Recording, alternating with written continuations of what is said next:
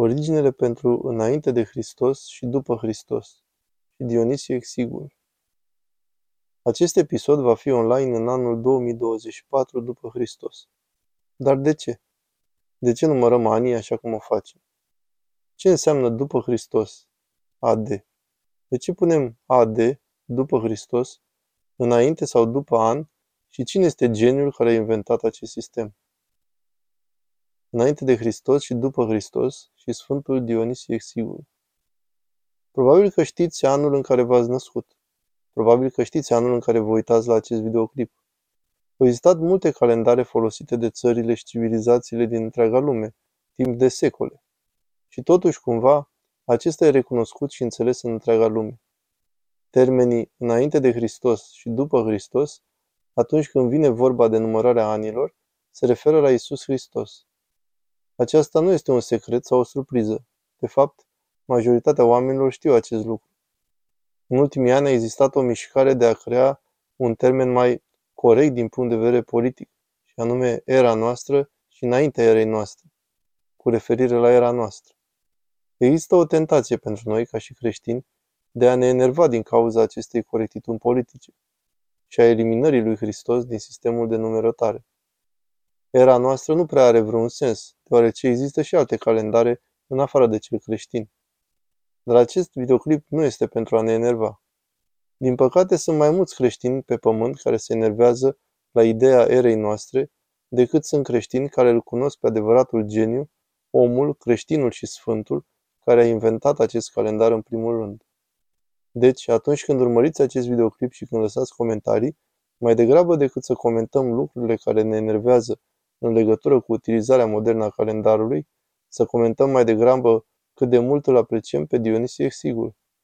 Acesta este omul care în secolul VI a decis că toată istoria și tot timpul ar trebui să fie centrate și să fie înțelese ca fiind centrate în jurul singurei persoane care a influențat timpul cel mai mult. Dionisie era originar din ceea ce astăzi numim România și dintr-un oraș cunoscut sub numele de Constanța. În jurul anului 500 a călătorit în orașul Roma. Acest lucru s-a întâmplat cu secole înainte de schizma dintre Est și Vest. Roma era încă unită cu ceea ce a devenit Biserica Ortodoxă Răsăriteană. Așa că Dionisie lucra pentru episcopul Romei, cunoscut sub numele de papă.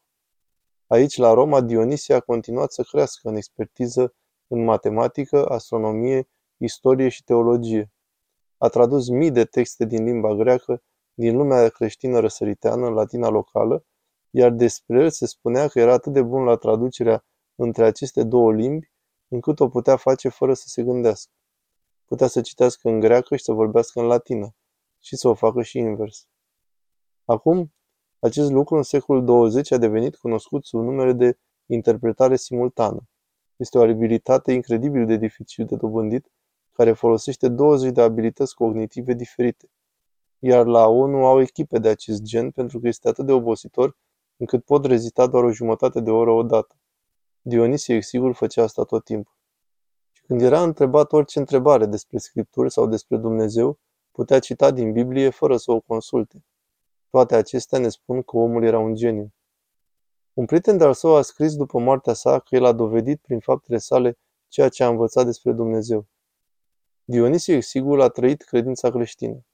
În Roma, Dionisie a lucrat pentru mai mulți papi la rând și în cele din urmă i-a prezentat unuia dintre ei munca pe care o făcuse la calendar. În întreaga lume, timpul fusese măsurat în general pe baza unor evenimente importante sau a unor conducători importanți.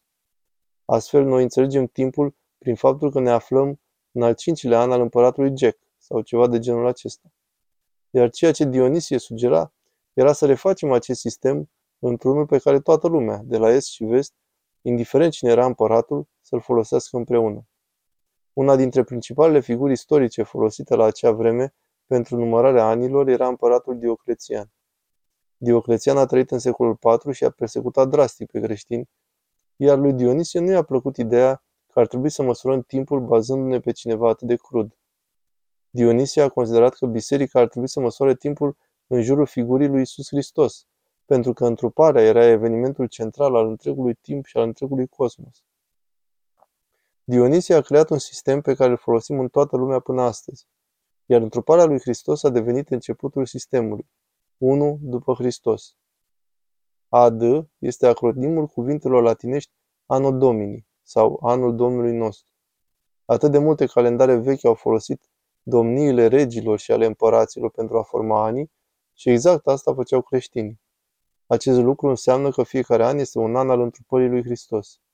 Așadar, când spunem AD 2024, înseamnă anul Domnului nostru 2024. Pentru a fi corect structural, AD trebuie să fie pe primul loc. 2000 AD este incorrect. AD 2000 este corect. Termenul BC înseamnă înainte de Hristos. Începe în același punct al întrupării lui Hristos, dar se duce înapoi, astfel că Iulius Cezar a fost ucis în 44 înainte de Hristos, adică cu 44 de ani înainte de întruparea lui Hristos.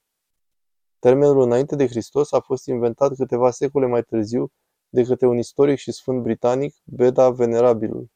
Acesta întocmea o istorie a insulelor britanice și avea nevoie să găsească date pentru lucruri care s-au întâmplat înainte de întruparea lui Isus.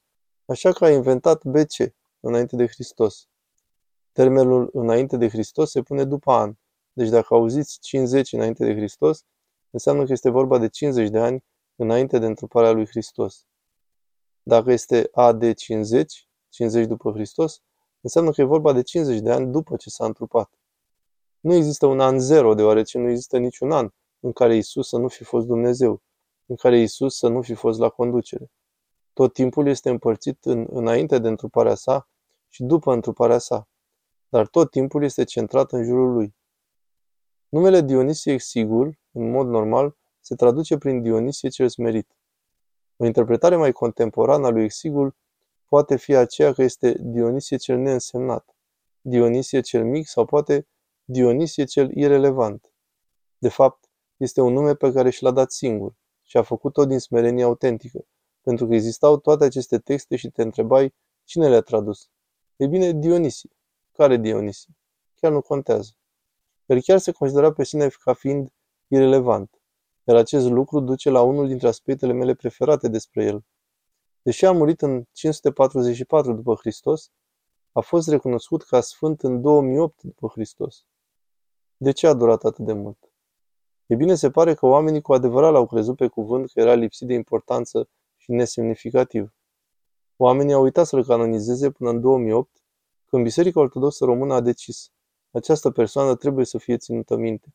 Iar Sfântul Dionisie Exigul este iubit în România, locul său natal, ca Sfântul ce este. Nu noi facem sfinți, ci Dumnezeu face sfinți. Iar uneori ne ia ceva timp să recunoaștem asta. Uneori este nevoie de câțiva ani, iar în acest caz ne-a luat secole. Și este un record impresionant de smerenie a Sfântului Dionisie. Exemplul lui Dionisie Exigul ne amintește că nu avem nevoie de atenție sau de laude din partea oamenilor pentru a sluji pe Dumnezeu sau chiar și pentru a schimba lumea. Trebuie să o facem cu smerenie, cu dragoste și în fiecare zi a anului, pentru că este încă un an al Domnului nostru. Vă mulțumesc foarte mult pentru că m-ați urmărit. Când am aflat prima dată despre Sfântul Dionisie, m-a făcut să apreciez întregul calendar mult mai mult.